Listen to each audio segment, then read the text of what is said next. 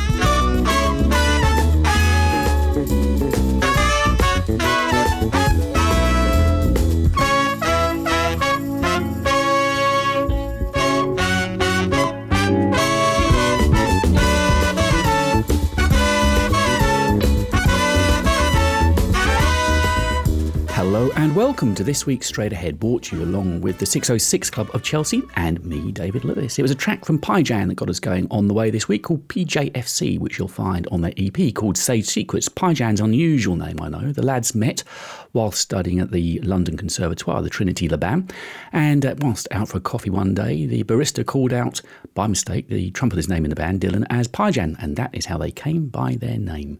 Next, we're going over to Manchester-born crooner Alexander Stewart for a track from his latest album, All or Nothing at All and The Hard Way. Watch out.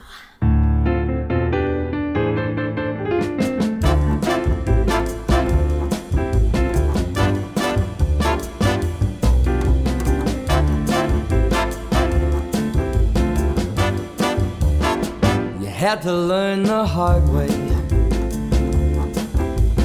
didn't you? You had to go the whole way, see it through. I could have told you long ago, you didn't know what you were asking for. You wouldn't get what you had bargained for, but it's too late now. You have to learn the hard way. Hmm. You had to do it your way, didn't you? Like a gambler on a payday. Ain't it true?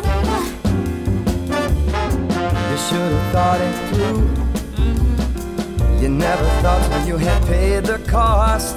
You didn't know till you had loved and lost. And it's too late now. You have to learn the hard way, baby. Oh, oh, oh, now. You had to learn the hard way.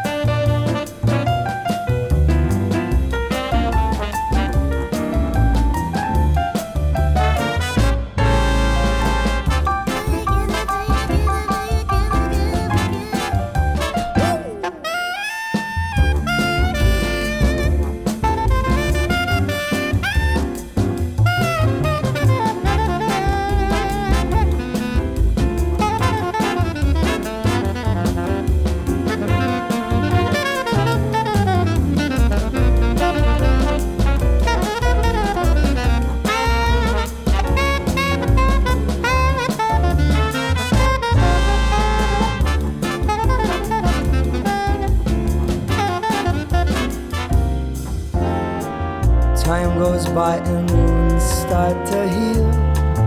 You've had your fill of playing. Then one day you see her again, and you're looking in the mirror and saying, you had to learn the hard way, baby. Whoa.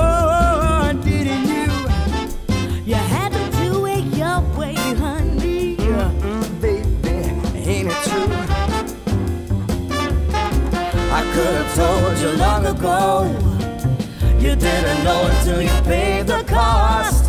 You wouldn't know till you had loved and lost, but it's too late now. You had to learn the hard way, baby. Baby, didn't you? You had to learn the hard way. Oh, oh, now, baby, you, you, you had to learn the hard way, baby. Having performed with the likes of the B B C Concert Orchestra, that's a track from Alexander Stewart's critically acclaimed album, All or Nothing at All, and that was The Hard Way. Our guest on the show this week is pianist, composer and music promoter Alex Webb. Fascinating, fascinating interview, loads of energy, which you will hear, and the first part of that interview comes along around about ten thirty. But first, I think we need to introduce some sunshine into the show for this week from a man called Vandelay Pereira, along with the Blindfold Test, and this is their version of Miss Girarda. Bye.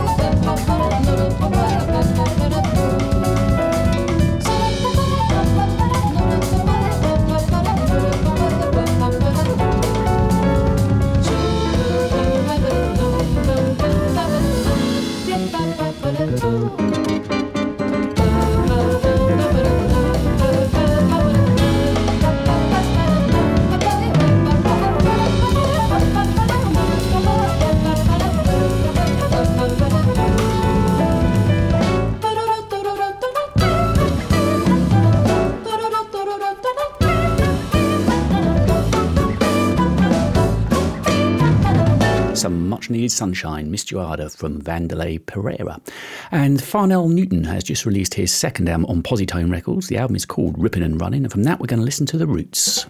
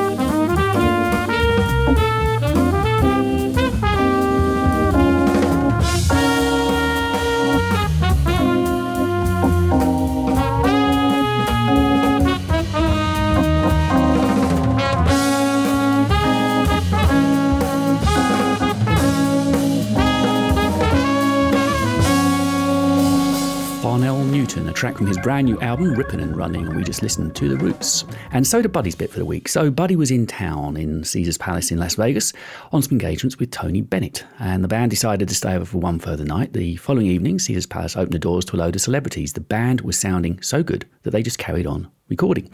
And at three a.m. as, yeah, that's right, three a.m. as the strip was beginning to wind down and bartenders, dancers and other singers were turning in, the band laid down this version of one of their most requested numbers, Channel one Suite, and just listen out for the amazing tenor solo from Don Menza, one of the very finest you are ever likely to hear.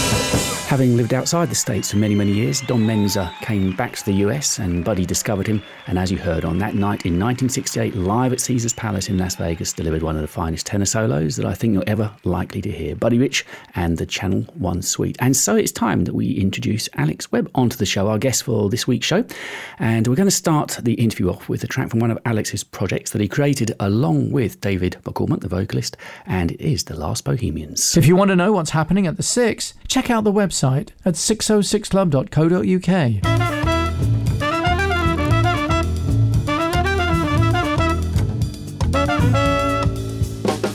Thought I saw your shadow, boy, it took me back.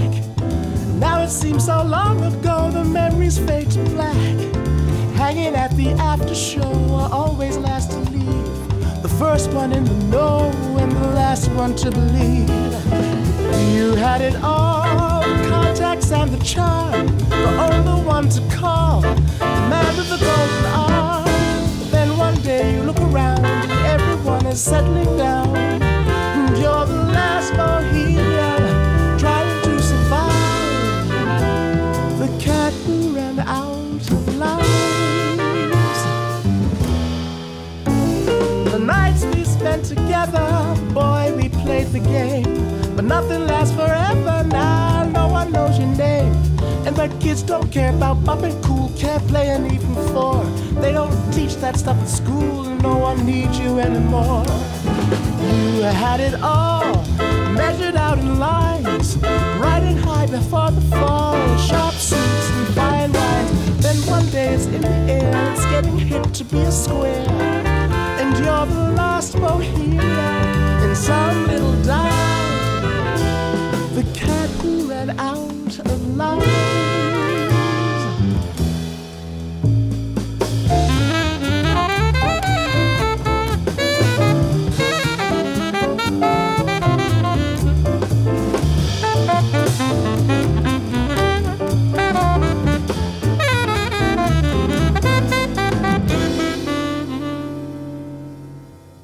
Listen, man, I gotta go.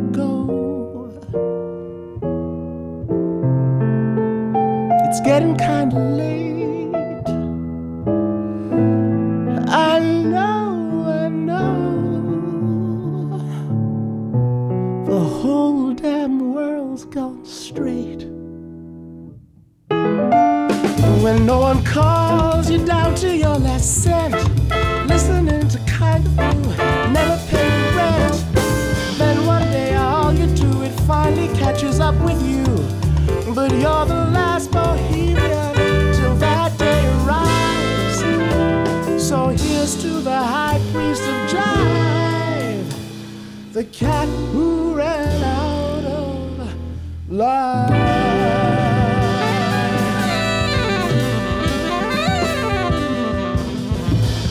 So once again on Straight Ahead, it's interview time, and this week we've got a man that's uh, dipped his toes into so many areas of the arts industry, Alex Webb. Alex, uh, hello and welcome. Hello, good to see you. Thank you for making the time, and I'm assuming time is something you probably have a, a little bit more of than you'd like at the present time. I've, I've tried. I've tried to be constructive with this time because I think actually it's in some ways it's a gift, mm-hmm. you know, to suddenly have a bit of time. But um, as the months have rolled by, I've got a bit less productive, to be absolutely frank with you. I started well, um, but now I'm finding I'm getting a bit stir crazy, and I'm sure a lot of people listening would, would understand that. Resonates understand very, that. very well. Yeah, I know exactly what you mean. At the beginning, there was a, a certain moment when it was like rabbits in the headlights. Then we all became super productive, and now it's kind of like, mm-hmm. I just want life again. So, yeah, I think we all understand your pain. So let's go back to the early years to start with, shall we? Was music surrounded in your family? Was it almost an obvious that you were going to become a musician? Uh, it wasn't obvious, but my dad um, had a big record collection, which a lot of it was classical. My folks liked like the, the musicals. So we had stuff like uh, Ella and Frankie and all that kind of end of things. And he had, like a lot of people of his generation, he liked early jazz. So he liked Louis Armstrong, Bessie Smith, uh, Fats Waller was a big favorite of his. So I, I grew up with that, those those sounds. Uh, my brother was... Um, much older than me, he was seven years older than, mm-hmm. older than me, and he was a, he was very serious about music, and he founded a band which was very successful in the eighties and nineties called Acoustic Alchemy. Oh, wow. Um, yeah. Unfortunately, he yeah he, he died young, died at forty-three. So he was the musician, and in a funny kind of way, that meant that for a large part of my life, I, I felt I had to go some other way. I was always interested in music. I played the piano. Mm-hmm. I, you know, I always had it going on on the side, but it was a it's sort of, uh, and then, and then, um, I mean, in due course, I'm jumping ahead. Mm. Then I, then I got settled down, had kids, and I really needed to bring in a salary. So that was another reason why I ended up doing a lot of things other than music mm. in my life. But it was ne- it never, it never went away, you know. And in, and that's uh, in the last sort of ten, fifteen years, it's become well. It, my main focus again is where I'm a fully professional musician. Yeah, I have been for some years. So there's no formal music education for yeah. you then in those early years? Well, I did um, go to piano lessons, which my parents forced me to do, which I didn't enjoy very much, except this is the other thing, that my dad was a sort of a bit of a pub piano player. It's something he used to do occasionally as a student for money. And mm-hmm. he was he was a you, you sing it and I'll play it kind of merchant. And when I was about fifteen, he said, oh, look, why don't you listen to this? And he, he played uh, Honky Tonk Train Blues by Mead Lux Lewis, one of the early Boogie Woogie records. And didn't play it brilliantly, but he played it. And I just thought, wow, so you can do that. You know, mm. I did. I really, uh, I, I just wish he'd shown me a few years earlier, because I instantly started learning the Boogie Woogie left hands, you know, and uh, that's really uh, kind of took off. Mm. So one of the first jobs that I seem to recall you having was in newspapers. Is that right? Well, actually, when I left university where I studied politics and history, I went uh, in Manchester. I went straight to work at their jazz venue, the Band on the Wall, which is still going. Very famous venue. And yeah. uh, during, yeah, and during, I spent three years uh, working there, programming, managing, doing sound, everything. I mean, everyone had to do everything. It was great education. Of course, I saw a lot of good music. Um, and um, during that time, I was starting to do bits of writing um, for jazz publications and things. So that was something that, that again, it was a some just yet another thing I wanted to do, and and um, I ended up writing. Somewhat later on, in going into the um, nineties, I ended up being a features writer for The Independent. I wrote stuff for The Guardian, New Statesman, and of course, Straight No Chaser magazine, mm-hmm. um, which was quite a big thing at the time. So, um, that yeah, yet, yet another damn thing that I've done.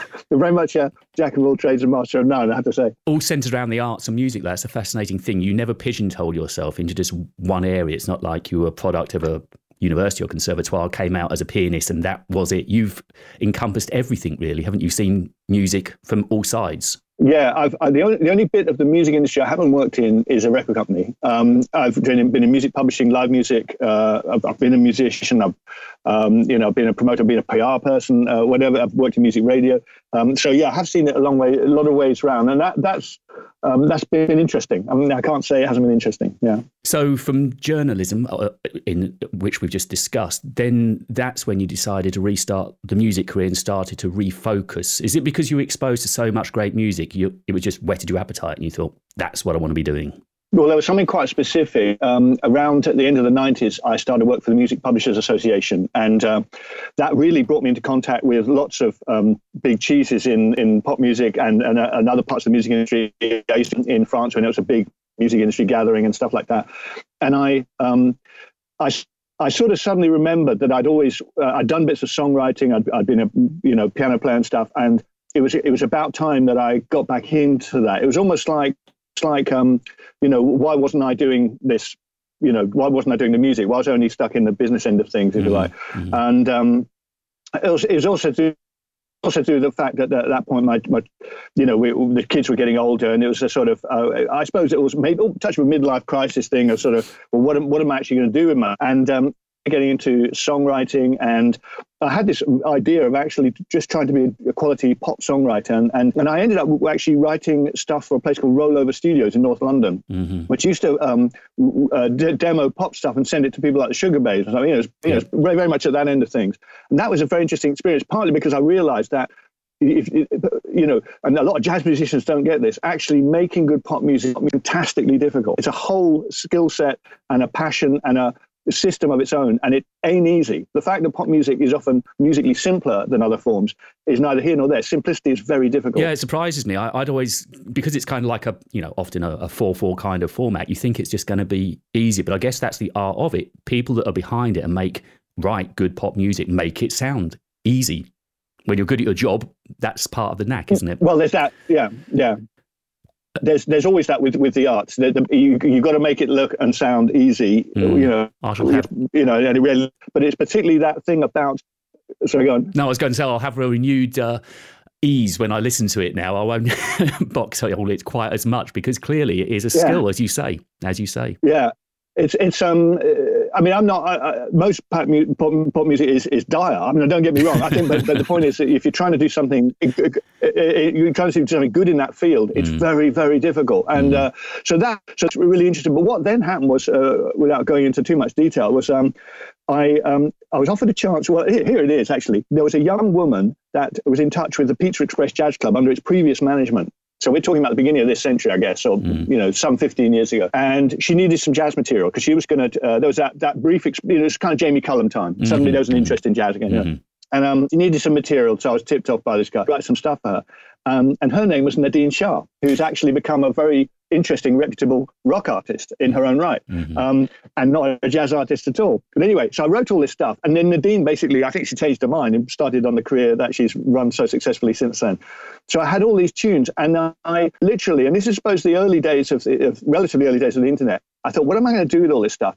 And I sat down and I started Googling, or perhaps it was previous to Google, but anyway, I did internet searches on London jazz vocalists. And I found a few uh, who came up, and I called one of them off the off the bat, from out of the blue, a woman called Coco Brown. Mm-hmm. And we got talking, we had it, we got on well. And I said, look, are you interested in singing some jazz material? I, I knew she did soul and funk, but she had this lovely sort of voice I thought could be a good jazz voice. And miraculously, she said, yeah, let's give it a go, you know, completely completely out of the blue, you know. So I went and met her, and we actually, um, and I borrowed her band, and we started playing uh, sort of jazz gigs, mixers. It was a kind of acoustic jazz soul stuff, and we did some standards and all that. But, you know, that, that got me going. I had to get my, my playing together again and stuff. I'll always be grateful to Coco, who's a fantastic singer, by the way. Mm. And um, strangely, not a stage, not a stage name. Really? Actually called Coco I, Brown, I, I, I, a black woman called Coco Brown. Well, yeah. I, yeah. Do you still work with her now? Um, and um, uh, no, but we're, we're in touch, I mean, intermittently. But she's still working, and really worth checking out. A great uh, great singer in her own way. I mean, you're a prodigious songwriter and, and an ideas man. When we'll come on to your projects, which are numerous, a little later on. But, I mean, a lot of your songs, I know, have been recorded by China Moses and uh, Leanne Carroll, Joe Harrop, mm. who co-presents the show with mm. me once a month. Your, I mean, your material that you write is performed by many. Is that, do you write for a particular artist, or do you write a song and then think that would fit that artist? Um, I've done both. Uh, I had a period of writing songs for uh, Alexander Stewart. Uh, we were, in fact, I was his M D uh, for some years, and uh, so I was writing songs from a male perspective. I've tended to write more for women, and that, that makes quite a difference, actually. Does you, it? You know, it's, I mean, it's, it's unfortunately, it's a se- yeah, it does. It's it's a sexist world, but uh, heartbreak songs tend to work better for, for a woman. You know, mm-hmm. I mean, it's, it's we expect that kind of mm-hmm. thing. Um, you know, the the, the male male songs, you've got a slightly different angle on things, um, and uh, that's good discipline to think about that. And of course, some songs will work for anyone. I mean, you know, a song like Yesterday, of course, it doesn't mm-hmm. matter. You know, but um, it, it's Uh, so, yeah, um, so sometimes I've very much thought, well, what would suit this person? I think about their range, you know. I mean, Joe has, uh, for example, fantastic singer, one of the best singers I've ever worked with. Um, now, I happen to like her, everything she does, but I happen to like her the lower part of her range. So someone mm-hmm. actually pitch a song, I'll think about that. What's going to bring out those those earthy notes and velvety sounds yeah. down there.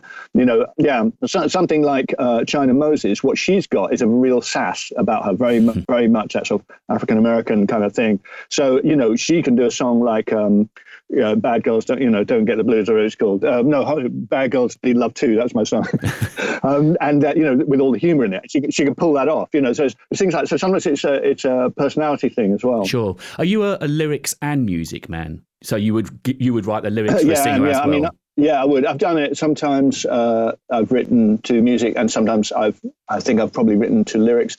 I've te- when I've when I've collaborated, which is quite a few occasions, I've tended to do people who do bits of both. Mm-hmm. So it's often, you know, someone comes with half a song with maybe a bit of melody and a bit oh, of lyrics, and you're then you, you've got to finish the melody, finish the lyrics. um, and, uh, you know, it can work all ways around, but it, I don't know what I'm stronger at. Sometimes I think I'm a better lyricist than a music person. Um, but on the other hand, people can be very proprietorial about what words they sing in a song, understandably. Mm. So sometimes you give someone a lyric and they just they just don't like what I'm from, you know, and so uh, it doesn't work on them, even if they like the music. Mm. So that that so that lyric thing can be quite awkward, because you've got to you got to think about what are they are they like. I mean, some you know I said that thing about the heartbreak songs, you know, which are very much used to the sort of staple of people like Billie Holiday. Mm. But I mean, actually, and I think quite rightly, there's some fe- some female singers who are fed up with doing that stuff, because it sort of it speaks of submission. Do you know what I mean? So mm-hmm. sometimes you you got to think, actually, you know, what's what's a, something a bit more liberating, a bit more positive, stronger, yeah, that you can do. You know. And before we start uh, moving through your career and looking at some of the theatre and club productions you've done, you've had a spell working for the B B C as well, haven't you, at Radio three, and you've had quite a long spell there, haven't yeah. you? What, what did that entail then? I actually, in the nineties, I worked for the B B C World Service uh, as an audience researcher. That was when I was less involved in the music scene. That was pretty interesting. Um, and then then I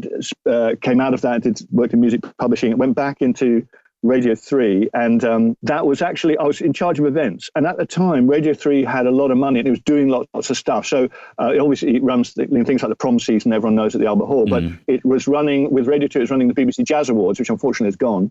And it was running things, a thing called the Awards for World Music, which is unfortunately gone as well. Um, and there were lots of other odds and ends. We were, we were a, a media partner of WOMAD, and there was stuff like that. So I basically looked after a lot of those relationships and those uh, events and stuff. And that was it was it was an amazing job actually. And I really um, it was a great education musically on all, all fronts, because the people who work for Radio three are terrifyingly well informed about everything, you know. Um, and um, You know, and I was always interested in world music, and uh, particularly on the Brazilian Latin side. But all of that stuff was very educational. And Radio three then, and, and still has interesting jazz output. There isn't mm. a lot of it, but it's always good quality. Mm. So um, yeah, it was a great time. I did five, five years, but uh, and then I then I ended up working at the Barbican Centre, uh, which is you know another great thing. The, the things sort had of had a fascinating in- life. You really have. Just the more we talk, the, the more been, you've done. I've been very lucky, yeah. What was your introduction to the B B C then? How did that come about? Um, well, I... I uh... The first job at the World Service was a very specialised thing. I, I happened to have done a second degree uh, with uh, survey research involved in it. So audience research, you know, it was a technical job, if you like, happened to involve in some interesting travel, but it was a lot of it was number crunching on computers. So mm-hmm. that was very much just, I mean, I answered an ad and I had the right qualifications. When I came back into Radio three, um, I, I think that, again, you know, I answered a job ad. I mean, it was all very formal. I just... Um, I suppose what I'd managed to do is, is uh, represent all the, the ways I'd been involved in um, music, and, and probably my previous career at the B B C didn't do any harm. And that, you know, that they, they took me on. I do remember this, though, that I already knew the late John Cumming of, of Sirius, Sirius and London Jazz Festival. I knew him because of the Band on the Wall in Manchester. And I put him down as a reference. And I happened to know that they did check him out. Right. And he said, you should employ this guy. Yes. So I, I'll always be grateful to, to lovely John Cumming, who much missed, you know, yes. died earlier this year. Recently passed away. Yeah. And I mentioned yep. your theatre and spoken word productions. Now, for instance, I know you've done a show called Strayhorn the Songwriter, which also, that was in New York, wasn't it? So you've had a spell of living in, in here we go again, another another work, world of your life. Um, yeah, so uh, talk to us about actually, your New York that, spell. That, that, well, well, okay, let's just get these in the right order. Uh, Strayhorn the Songwriter was some, something, in fact, that was the first sort of words of music production I did. And it was a one-nighter for the London Jazz Festival in twenty ten, a long time ago now. Mm. And then... Uh, Uh, we revived it, and China Moses was involved in that. And then we revived it in twenty fifteen, and we had three great singers, which is Sandra Nkake, who's from Paris, who I, I work with whenever I can, which is not often. Um, Dave, the great David McAlmont, of course, mm-hmm. and uh, an American guy called Alan Harris, um, and who, who plays here a bit. And we did that show in the London Jazz Festival twenty fifteen. So that's and that was that, that was a big thing that involved. Uh, uh, I did it with Frank Griffith, the American arranger and yeah, saxophonist. We, we know Frank. We've had him on the show. Yeah, I had. I, Yeah, yeah, well, uh, yeah, yeah. Um, yeah, you've heard all these jokes then. So, um, not all, enough the, uh, though. Yeah, I'm sure. But anyway, so that was partly an arranging job, and I really had to really get into, um, you know, just trying to understand some of the things about how Strayhorn wrote and arranged, which is very complex matter. You know, I mean, I'm, I think I got away with it, but you know, that was a testing thing. But the, the show that went to New York was was my second words and music production, which was um, Cafe Society Swing, and that that was again a one-off for the London Jazz Festival in twenty eleven. China and Gwyneth uh, Herbert, who's another very interesting artist, and Alexander Stewart were involved in that. And um, this is an amazing thing. I'm amazed no one has done this before, because it's the true story of the first racially mixed uh, jazz venue in New York. Opened in nineteen thirty-eight, closed in nineteen forty-nine. And everybody played there, opening night Billie Holiday, for example. Mm. And um, so I made a kind of, uh, I, you can't quite call it a musical, but it's a music theatre piece using lots of material from the time and some original songs and some dialogue. And we did a story, and that um, that one uh, sort of gradually built. Um, I managed to get a week at the what was then called the Tricycle Theatre in Kilburn. It's now called the Kiln, and we put that in twenty twelve. That week sold out, and that's a, that's the point where I knew that we had something. Mm. Um, and uh, then we we I did it again in twenty thirteen, fourteen Leicester Square Theatre. During that time, I managed to interest uh, a small charitable theatre in New York, um, fifty-ninth East, East Theatres, and and uh, and. Uh, a British promoter is prepared to risk some money, because theatre involves a lot of risk. Mm. Um, and uh, he, he he took it over there, and uh, we did, end of twenty fourteen into twenty fifteen, we did three straight weeks uh, in New York off-Broadway, and uh, it was amazing. I had an all-American band. I was MDing, MDing an all-American band with three fantastic singers, Alan Harris, Sharon A. Wade, who's a superb singer who should be better known here, one of the top jazz singers in the world, in my humble opinion. Cyril Aimé, who's a Franco-American singer who's quite well known, has done stuff mm-hmm. at Ronnie's. Mm-hmm. And then this amazing band, um, uh, you know, so uh, all, all American, uh, and uh, Camille Thurman, a saxophonist and uh, singer who, again, is making waves. She's now working with Lincoln Center Jazz Orchestra, Benny Benack, who's uh, a trumpet player, really cool guys. Um, wonderful female rhythm section, Mimi Jones and Shirazette Tinin. Um, so that was a gas. And what happened with that was New York for a month, had to get all this together. Um, it, it was really, I can't quite believe it all came together as well as it did, because, you know, I'm not actually a theatre director. I had a director on hand, um, but I was, you know, really the, the daddy of this production, trying to make everything happen. And you know, there's always stuff that goes wrong and arguments and everything that you have to hold, keep the ship, you know, sailing. Mm. And in fact, it sailed very happily along. And we got a, we got a rave review from the New York Times in the first week. And the moment that happened, you couldn't get a ticket for love nor money. Wow, uh, it was amazing. New York Times is that powerful. Sure. Yeah, and um, it was yeah, it was great. It was a really amazing three weeks. Unfortunately, we we could have gone back, I think, that following year, but unfortunately, the the producer, um, who I, you know, I'm very grateful for him taking the initial risk. He wasn't actually interested in picking it up again, but he held the rights for another six months. And during that time, the sort of the trail went cold in terms of actually finding space or other people and putting it on. So we slightly lost out there. But the show still exists. I'd still do it in in a club version in London from time to time. We're doing it again in November at the uh, uh, at the Hideaway, and we did do a run of it in um, uh, the Theatre Royal Stratford East in twenty eighteen for a couple of weeks, and that was pretty good. And that had China again. This is a young um, uh, what's her name, uh, Judy Jackson, mm-hmm. uh, uh, Vimla Rowe, and the male singer was Kaya Brown. Again, another great British band in this case. So that, that one, I mean, it's got legs, but I, what I need with that is what they call in the West End an angel, who's someone with deep pockets to, to, to help me put. I wish I could you know, help you. And, you know, the other thing, of course, unfortunately, yeah, yeah, yeah. But the West End, of course, is is is in, in you know, lockdown. Um, and I don't think we're going to see any action there till twenty twenty-one. And, of course, there'll be a lot of queuing up of productions that mm. have been delayed. So, I, you know... Things don't happen happily in theatre. I mean, that's just how it is. You get to you get to know that. But I hope one day we'll get it back out there. Might be the light in the evening. Might be the birds coming home, calling me softly, calling me home. Everyone's starting to feel it. See a way out of the dark. To the garden, out to the park. Open the windows, here comes the summer. Let the sun shine in. Open your heart, Lord, we could be lovers. Let the sun shine in. And you know what they say, the rest of our today. And if you feel the same, to the bay, to the bay. Can't wait to sleep under starlight. Feel the grass under my feet, the wind in my head, the light and the heat. Open the summer, let the sun shine in. Open your heart, boy, we could be lovers.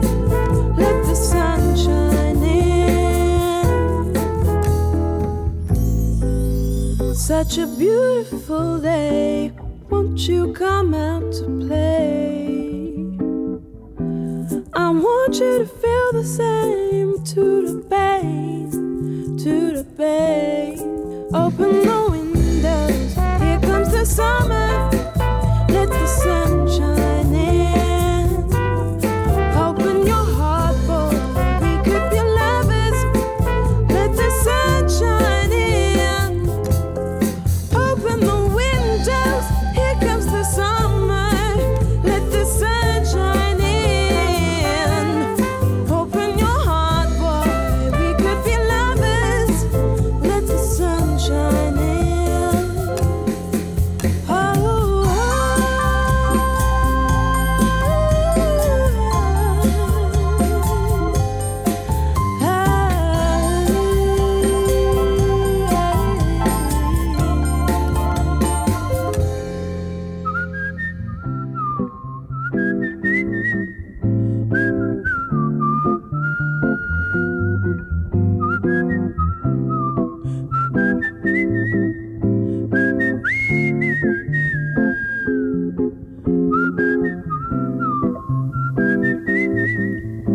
Open the Windows is a track that you'll find on Alex's album Call Me Lucky, and the vocalist was Cherise Adams-Burnett. We'll be hearing again from Alex in around about ten minutes' time.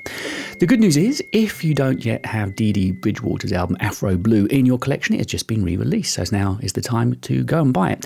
Recorded originally in Tokyo in nineteen seventy-four, it's an exquisite collaboration of American and Japanese musicians, such as Cecil and Ron Bridgewater and Motohiko Hino. And from that album, we are going to listen to Little Bee's poem.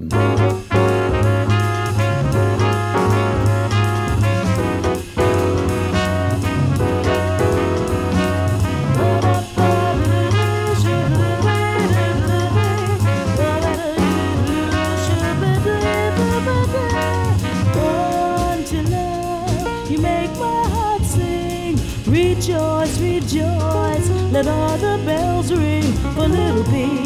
You are my heart's delight. You make life sunny and bright, Little Bee.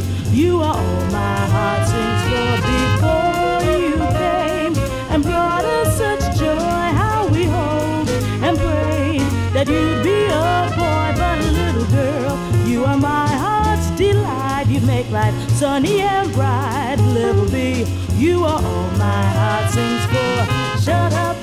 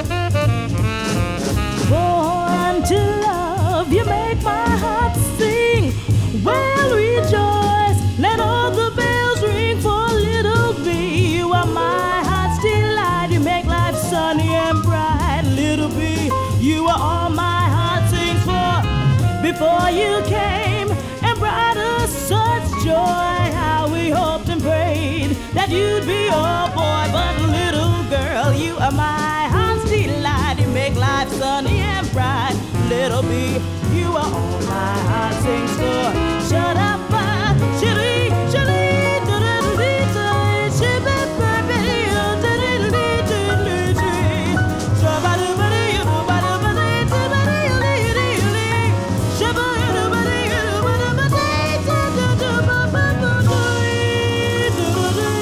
Dee Dee Bridgewater, a track from her Afro Blue album, Little Bee's Poem. Next to play is more live jazz, this time from Betty Carter. Listen online, on D A B and on smart speakers. Straight ahead with London's leading music venue, the six oh six Club.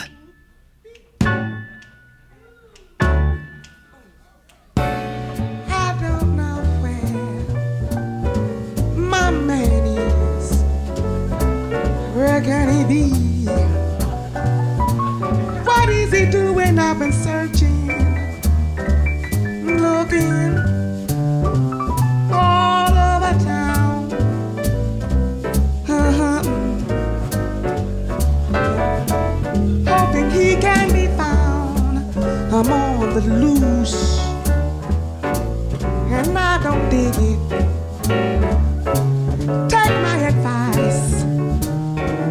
If you find a man, girl, hold on. Don't let him, don't let him, don't let him, don't let him. Hold on to him tight.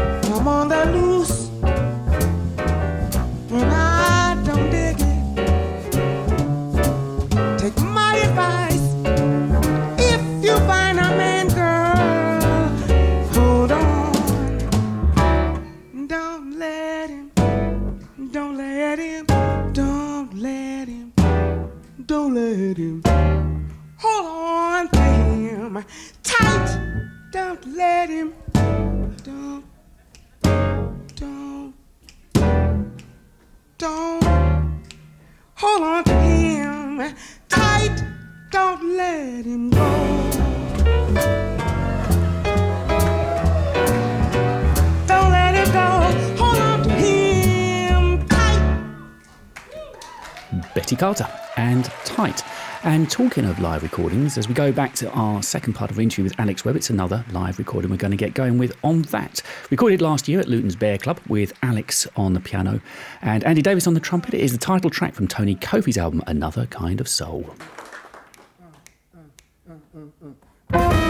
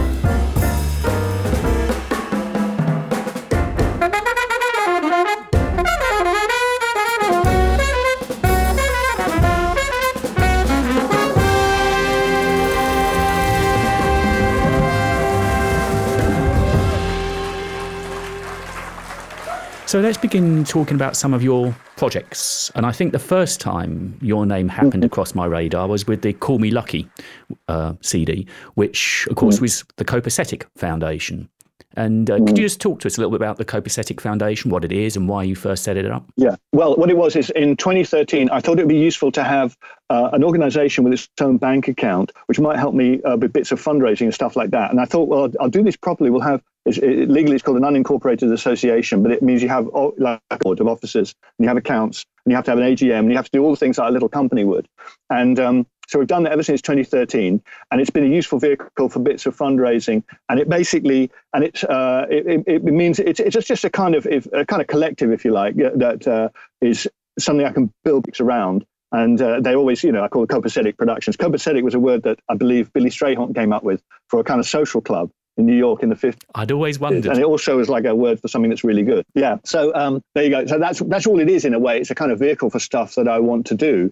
Um, or it could be stuff that other people want to do. I mean, you know, I'd always be happy to sit down with people and, and share projects. I mean, I did. A, we've done lots of collaborations. Uh, one of the things we did a, a couple of years ago was uh, Copacetic co-produced uh, a musical that I uh, co-created uh, about Lynn Lynn Horn with an amazing, talented actress, singer, songwriter, uh, playwright called uh, Camilla Meeper. Yeah. Um, uh, yeah. And she's she's off having kids, but she'll uh, she'll be back on the scene, and I hope we're going to revive that show at some point. Um, so that's the Copacetic Foundation. That's all it is, really. But it's a it's what it, what a vehicle for me to try and make things happen.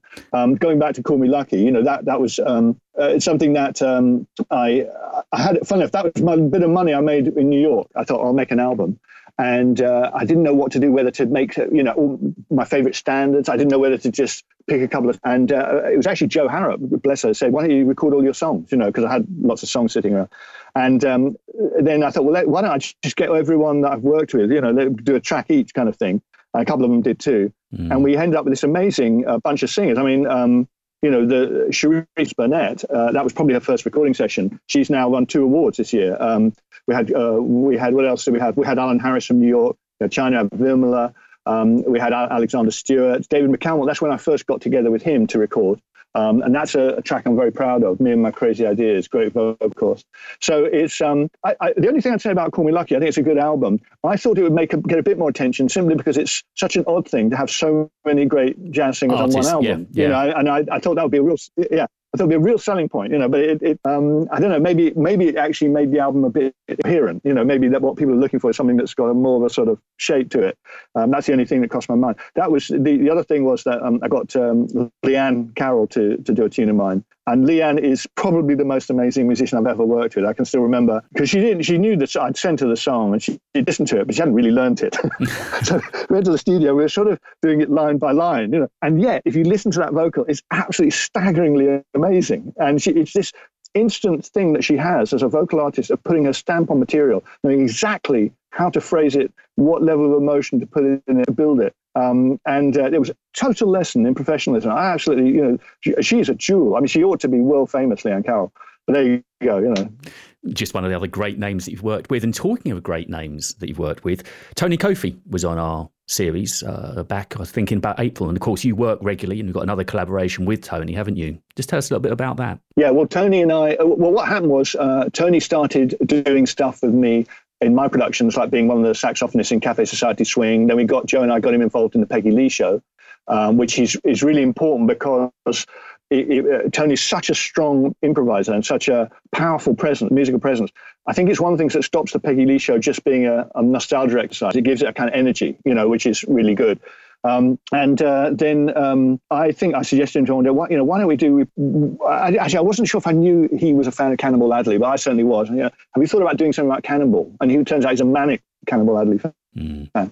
Um, and uh, so we started talking about it. And I said, look, why don't we do this together? You know, um, I, I don't mind writing the arrangements. And and he said, yeah, I know there's, there's a drama I'd like to get involved in. And, and um, you know, and then I actually raised uh, some money from the Arts Council, bless them, about five thousand pounds to really to pay for some arranging and transcribing and stuff, and also to rehearse the band properly and mm-hmm. subsidize the first few gigs. And um, that was really, you know, it, it just shows, you know, a little bit of seed corn money like that can really make a project come to life. Absolutely. And, but, and Tony and I were very anxious that it was a, wasn't, wasn't a pickup band. It was going to be a permanent band, and we'd be properly rehearsed and we'd be tight like the Cannonball Adderley bands always were. So we had um, the great Byron Wallen on trumpet. We had another master musician, Andrew Klinder, on bass. bass yeah. Um, and yeah, Alfonso Vitali, a young drummer, Italian guy, on drums. And that was the band, and that's how we started. And I mean, it, was, it scared the hell out of me because those guys were so amazing. Um, but um, then what happened was that Byron, who, who who's another fantastic musician, he, he was and is so busy with other projects, we found that was getting to be difficult. Um, so we got Andy Davis, from who runs Ronnie Scott's Jam Session. Mm-hmm. Fantastic musician again, and a, a, a really funny and lovable guy. So he he's now the regular trumpet player. If he can't make it, then we call Byron, which is a pretty good suggestion to be. But, uh, yeah, but um, so that that one's uh, t- really it's it was really taking off on the on the, the club circuit, because you know you've got the name recognition of, of Cannonball, and you've got the quality of everything that Tony does, mm. and all of, all those guys. You know, and I it's not it's not false humility to say that I'm very lucky to play with people at that level. You know, and and. And, uh, you know, really, I really had to get my chops together, because, you know, those scary tempos and all that, that, that music has a, a very specific vocabulary and uh, idiom. You know, it's got to be, it's got to sound right. You know, that's not, you can't just sort of, uh, you can't fake it. You know, you, you listen to those records, they're very powerfully idiomatic. They've got that real hard bop bluesy thing going on, um, and you've got to try and sound like that. Um, and of course, Cannonball had the most amazing role called the piano players. The piano players that went through his band was Hank Jones, Bobby Timmins, Bill Evans, uh, Wynton Kelly, uh, v- Victor Feldman, and Joe Zawinul, George Duke, uh, oh. and Hal Galper. I mean, I, there may be some, but it's like the roll call of the best piano players yeah, ever lived. yeah, possibly just missing so, Herbie, but apart from that, everyone's there. Yeah, yeah, exactly. Yeah, yeah. And um, the one who's a revelation actually is Victor Feldman. I mean, I knew I knew a bit about him. Um, what an amazing piano player. Absolutely incredible. You know that apparently Miles wanted him to go with the band, with his band, but he he, he was paid too much for his studio work he did and stuff. So he got Herbie Hancock instead. So that worked out all right for, for Miles. But but, but but but but Victor was at that level. Like Miles wanted sure. to play with him, you know, which is sure. kind of interesting. And he's, and he's British. He's one of ours, you know. And, um, uh, so anyway, that's the, the Cannibal project. But uh, go on, sorry. No, I was going to talk about yet another one of your projects, and we mentioned the name a little bit earlier on. McCormack and Webb, that's another one of your projects, The Last Bohemians. Where did that come from? This is another one of your ideas. You're an ideas well, man, want, aren't you? Um, well, I'm a chancer, some would say. uh, they're, they're just to finish off the Cannibal thing, um, Ma- Malcolm Mills of uh, Proper Proper Distribution and The Last Music Company is a friend of Tony's, released records of his in the past. He got very excited by the Cannibal project, and he's he kindly made a live album we recorded at the Bear Club, uh, which is a great album, yes, yeah, and it's on it. vinyl mainly. And um, or, yeah, or, or you can stream it. And Tony's on great form there, you know, I mean, and that gives a flavour of that band. And mm. we hope people will, well, hope what will happen is that we can get out there and play that again and sell those albums on gigs, which is really where you have to sell albums these days. Of course. Yeah. So um, that that that's something that we want to get back to doing. Uh, Last Bohemians, yeah, well, so after um, getting David in to record that track on Call Me Lucky, um, he and I had another project, which is, well, it's still going, or would be still going if it wasn't for the lockdown, which was uh, the music of Billie Holiday. Mm-hmm. And again, this is, you know, that, there's lots of people out there doing tribute shows. So when I, and I'm I'm uneasy about it in some ways, because it, you know, it's slightly pimping off the past. So I always try to do think, what can I bring to this that makes it different? Well, first of all, David is a man. And uh, so that that having a male Billie Holiday, if you want to call it that, mm-hmm. that's a kind of interesting angle itself. And I wasn't sure it would work, actually, but of course it does, because he's an astonishing artist. Uh, interestingly, he sings everything in Billie's keys, you know, because yeah. he's got that high register. Yeah. yeah. And uh, so, so um, we started, and then I, I hit on this idea, um, and uh, rather than just, you know, like a tribute to Billie Holiday, there was a concert that she did, which was a words and music event, and it's when she launched her book, Lady Sings the Blues, in nineteen fifty-six. She actually uh, did a concert at Carnegie Hall with extracts from the book read by a, a New York Times journalist. So it was a kind of mixed media event that she did, you know. Mm. And I thought, well, why don't we base it on that? And there's an album, actually, of that show. And you hear some of the extracts of the book, and you hear the stuff she sang at the time. And um, I said, let's let's literally, let's do that that night, you know. And we we kind of did. We added a few tunes that she didn't do that we wanted to do and stuff like that. But basically, it's based on that idea. And we start with some of the extracts of uh, the book that she read. And then David starts to turn to a show where he talks about his relationship with Billie Holiday. And that actually has become a really interesting part of this. And this show really works. And we have a, a band. The other thing about it is, is uh, the band, uh, generally speaking, is racially mixed and it's gender balanced. Um, mm-hmm. And that's, you can't always do that because it depends on the availability of musicians. We've always had women involved in that band, some great musicians, uh, Sue Richardson on trumpet, mm-hmm. Flo Moore on bass, Sophie Alloway on drums, who's a ridiculous drama. And um, so there's something there in every way. It's like it's turning some expectations on their heads, you know, that here's a, a male Billy, the band is maybe looks a bit different from what you'd expect. And we're actually basing it on some words and music things that Billy did herself. And then there's Uh, David's angle on everything. It's uh, we feel a show that's really worked as a almost like a theatrical experience, but also, of course, has to work as music. And, and I think that David really carries that off. Referencing, you were talking about the way that you expect a female to be able to carry the pain of a song, with David carrying Billy's songbook. How does he translate? Because Billy, probably most famously of all of the stellar female singers, is noted for her pain. How does he manage to carry that off? Right, good point. And it's um, I'll tell you something about, uh, there's some Billy songs, there's a couple of famous ones, Ain't Nobody's Business If I Do, and My Man, which are, the sexual politics are very dubious. Um, And uh, you could get away with that in the thirties and forties because people didn't really question that. But when you have uh, lines like, uh, I won't tell a copper if I'm beat up by my papa, which is on one of those songs. Now, I would never, I wouldn't be prepared to hear a female sing that now. Mm-hmm. With with David doing it, it creates, uh, his gender creates a kind of uh, distance, mm-hmm. oh. I think, with this sentiment. I think, well, at least I, I, I hope it does, mm-hmm. because he wants, he, he does want to sing those lines as Billy did. Mm-hmm. But it's not quite the same thing as a woman singing. I would be very uncomfortable with that mm. in this day and age. Mm. Um, so that's that's a really interesting point that, that you've raised. Some of the other stuff, I mean, is, is, you know, a song that she wrote the lyrics of, one of the great songs of the twentieth century, Don't Explain. Now, that's a that's a heartbreak song mm. that, um, you know, that that can work for a man or a woman. You know, it's just a great heartbreak song, and uh, no one no one's ever said it better, I guess, you know. So some of this stuff, it just works because David can give it the right um, emotional gravitas anyway, you know. Um, so, you know, but I mean, uh, it's a really interesting point. Uh, we're talking about um, the, the sexual politics has changed, thank God, you know, a lot. And some of this stuff doesn't age well, you know, and, and I think people should think about that when they sing these songs. Mm-hmm. And if we now come forward to March of twenty twenty, when suddenly the lockdown happened, how, I mean, clearly it's affected your life. I'm taking it you probably had a lot in the diary, and you've already referenced that you think theatres might not be up until twenty twenty-one. How are you feeling? I mean, what are you doing with your time creatively, and where do you expect to be gigging again? I mean, hopefully later this year. So, well, let's just, just wind back a little, because one of the things that I had up was a load of dates for The Last Bohemians, which only came out in November, which is the record with David McAlmont, mm. and uh, a lot of dates for um, Another Kind of Soul, which is the record with Tony Kofi that mm. we set up a lot of dates for. So this just got blown out of the water. And it's not it's not only the frustration of not playing. We we uh, that's really the main place you sell records now is on mm, gigs. That's where course. people are prepared to pay full price for a record.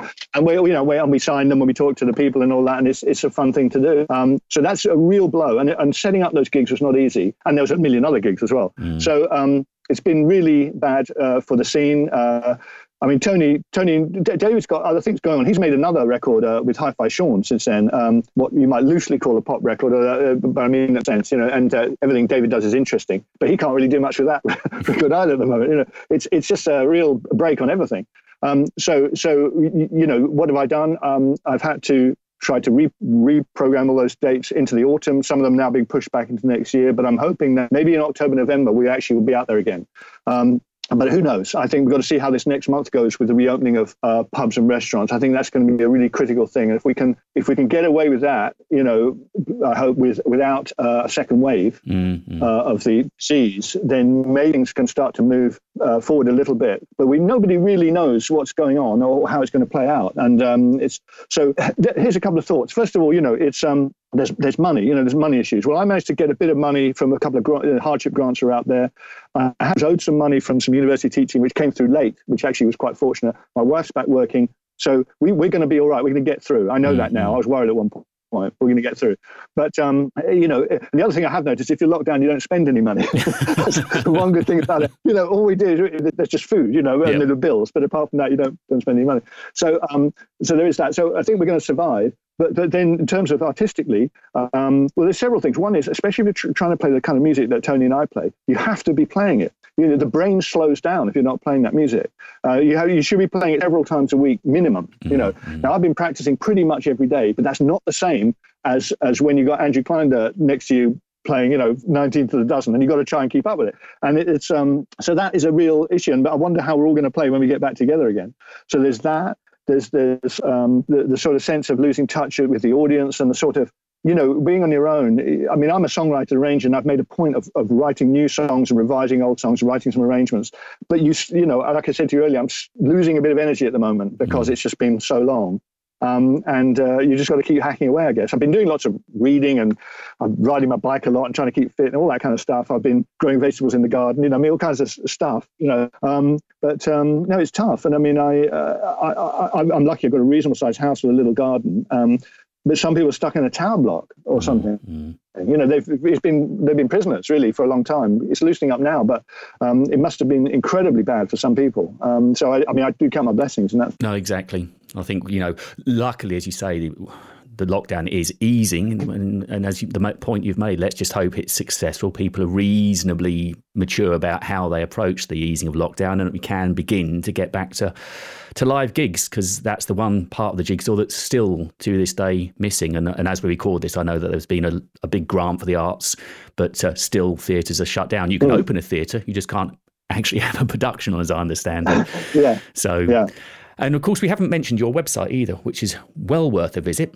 Um, well, there's the there's my website, alex webb songwriter one word dot com. Please visit. And then there's the Copacetic Foundation, which is copacetic foundation dot org. Mm-hmm. And that's also worth a visit, where all the projects we've talked about, you can see a bit of them. You can see some YouTube clips and all that kind of stuff. And do do have a look, you know. I mean, um, yeah, just, just to say, I mean, the I, I feel we were very unlucky with those albums, David's album and Tony's album, that they just came out before lockdown. Um, they all they got great reviews and stuff, mm-hmm. and I hope I hope somehow we can kind of give them another lease of life at some point. I, I was really proud of what we did with David. Um, that uh, again, that, that the studio band included Tony Kofi and, and Andy Davis. Um, it was produced by Andrew Klein. It's all a bit incestuous, I know, but there's those are people that I know really. You know, they know their stuff. And um, the, the thing with David's thing, what I like about that record, I wrote some stuff for him. We co-wrote a couple, and then the rest of it is uh, jazz arrangements of popular tunes, but they're not from the standards era. So we've got an R E M tune. We've got um, uh, you know what, what else we've got? Um, we've got even got a, uh, a Beatles tune. We got, but everything's sort of really. Uh, what I've really tried to do is make the arrangements sound like they were originally jazz tunes that happened to be covered by pop bands. You know, that that's what you yeah, should yeah. be able, you know, that's what I'm trying to go for, you know. Um, and, um, yeah, I've got a Radiohead tune, you know, things like that. And I think those have come off pretty well. And certainly the album has been really well received and the reviewers loved it, you know. Um, But uh, it's not the easiest time for physical product, and I think we'll find in due course we've we've streamed a lot of it. But of course, the, the you know that doesn't pay well. No, so no. I think I think we're increasingly in, in, in the in the realm of you know if you can over time you can get an album to pay for itself. That's probably about as good as you're going to get, you know, unless, unless you're obviously you know in the charts or something. Um, it, and and I think so. I think you just have to see them as sort of documents of your musical progress and a kind of calling card. And just be realistic about it. Mm. And of course, as you mentioned, it's live gigs where the majority of the albums get sold, and that's where the self-funding comes from. So in all yeah. manner of respects, musicians really need live gigs to be back. So we can only hope, Alex. I've been to a couple of your gigs, and the, the energy you bring to the stage is amazing. So I can't wait to see you playing again and just be in a live environment with jazz music in front of me. I can't wait. No, me too. I, I, I got, you know, and it's also, it's the hang, as some musicians have pointed out, it's the beer afterwards, you know, which is... A... It's funny, at the end of every interview, that always comes up. So, Alex, many thanks indeed for your time. It's been wonderful uh, talking with you. We're going to be playing plenty of your music and projects throughout this show, and we have supported the albums over the course of time as well, but great to get you on the show finally. I hope that your life gets back to some normality and I can come and shake your hand at the hang after a gig sometime soon. You'd be very welcome, and thank you for your appreciation. It's been nice talking to you. Alex, always a pleasure. Many thanks indeed. Cheers then. Bye-bye. Did I ever tell you you're the one who makes the sunrise? You're the one who makes the birds fly. Did I ever tell you how you brought up all my tears? How you kissed away my fears? But I know somehow it's too late now. These are the words I never spoke. Mm-hmm.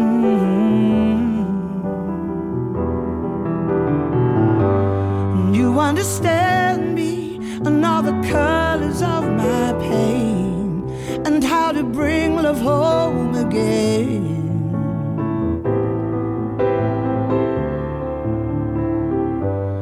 You understand me and what it takes to heal the scars on a journey to the stars.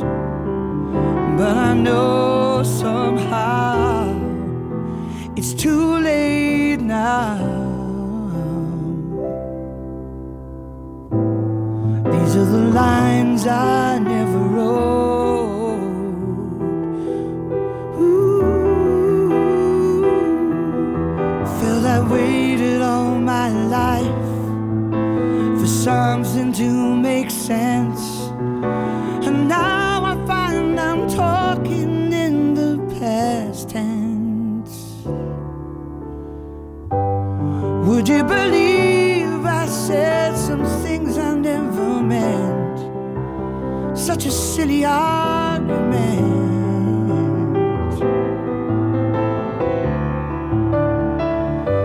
And would you believe forgiveness is the greatest thing? And love can conquer everything. Now all I can give you, now all I have left, is all the hopes I did hope, and all the lines I never wrote, and all the words I never spoke.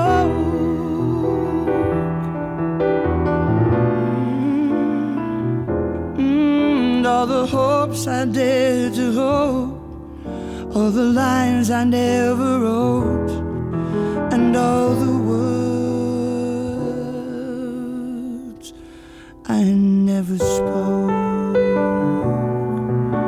Mm-hmm.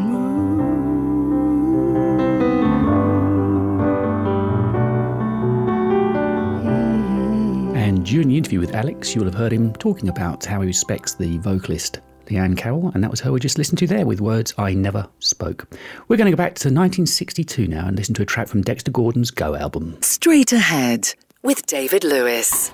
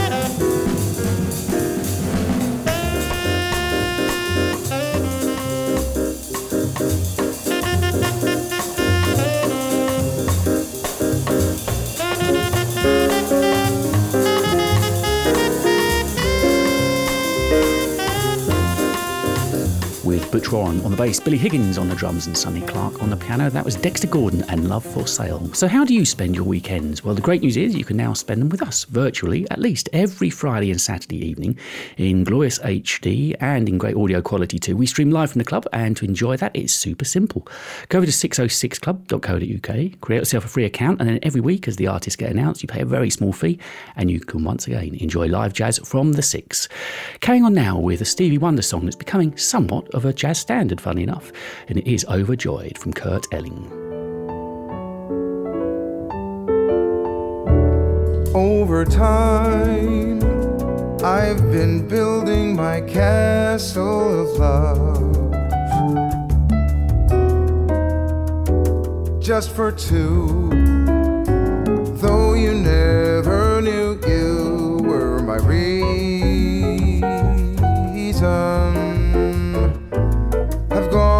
Much too far for you now to say that I've got to throw my castle away. Over dreams, I have planned out a fairy tale come true, though you never knew it was of you I have been scheming. Now the Sandman has come from far too far away for you now to say, come back some other day. And though you don't believe that they do, they do come true. For my dreams came true when I looked at you. And maybe too, if you would believe, you too might be overjoyed, overjoyed, overjoyed.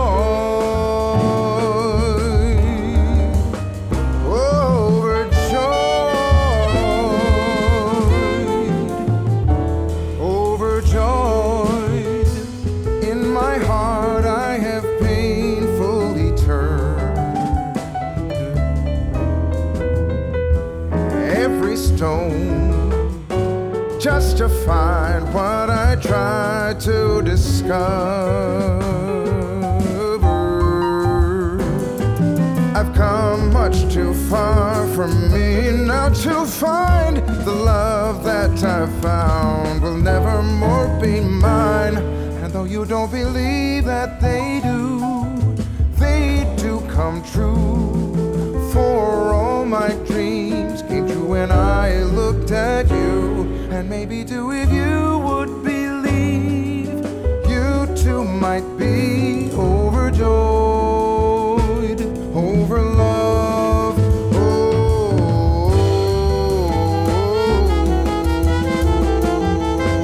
me.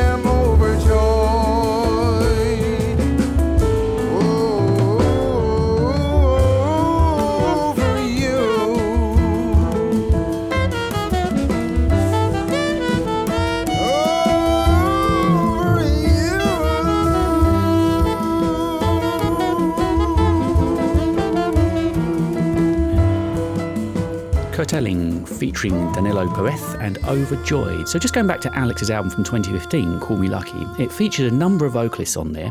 We've already heard Leanne Carroll. Well, one of the other vocalists is Joe Harrop, who of course co-presents the show with me once a month. We'll be back together in a couple of weeks' time. But for now, let's listen to the rather sultry End of the Affair. The camera sees the lovers meet, footsteps on a city street, tracking shots, dissolves and zooms, secret afternoons in shattered rooms. We leave the world behind, lovers living outside time, the bed that seems to fold around them, stories never told about them.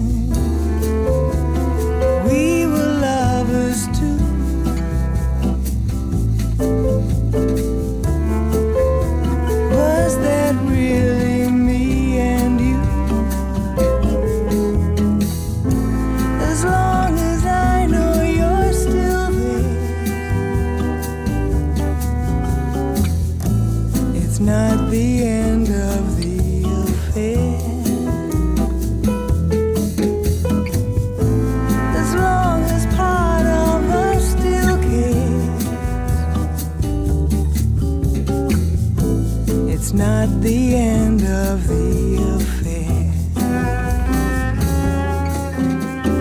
Frame by frame and side by side, holding hands, eye to eye. A cafe jukebox for a soundtrack, lonely metro on the way back.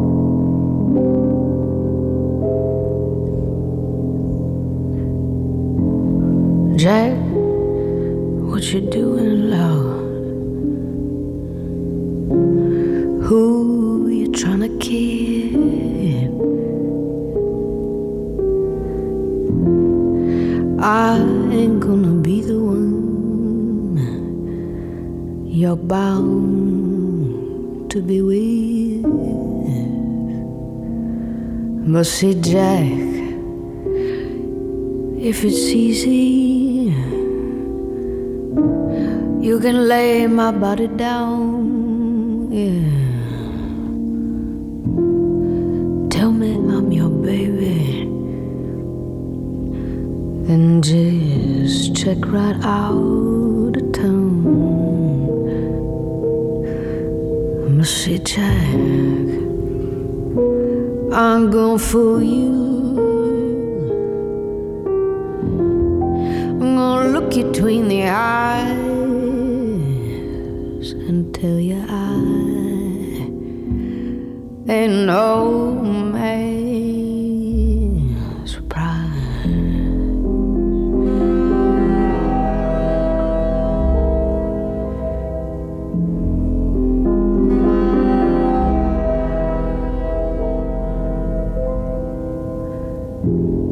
Jack, take it easy.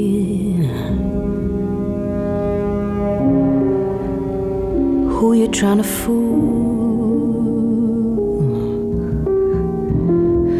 Gonna lay my gavelin down claim. Exclusionary rule. Must say, Jack, nobody's perfect, but we're perfectly alive. You done had a woman, and I done had the time, love. But see, Jack, if there's one thing, you ought to open up your eyes and see that I ain't no man.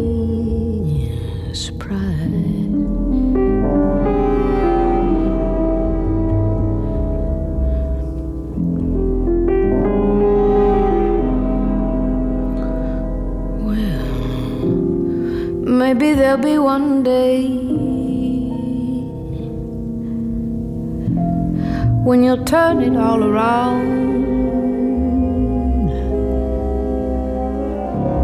I can put my lead on someday, for when there's happiness abound. But for the moment, for the hour, I ain't leaving you no part. I ain't yours, you ain't mine. Par for the course, that's just fine. 'Cause no matter how you slice it, you done made your bed of lies. And see, Jack, I ain't no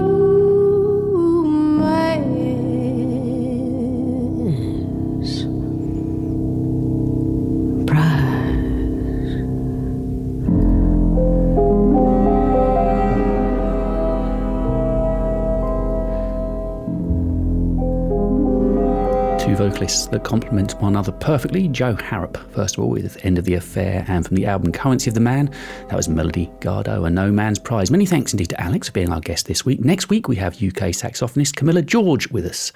And to play out on the show this week, we're going back to nineteen fifty-eight, the album Porgy and Bess, with Paul Chambers on bass, Philly Joe Jones on the drums. This is Miles Davis and My Man's Gone Now. Many thanks indeed for your company over the last couple of hours, and I'll be back with you next week for more Straight Ahead.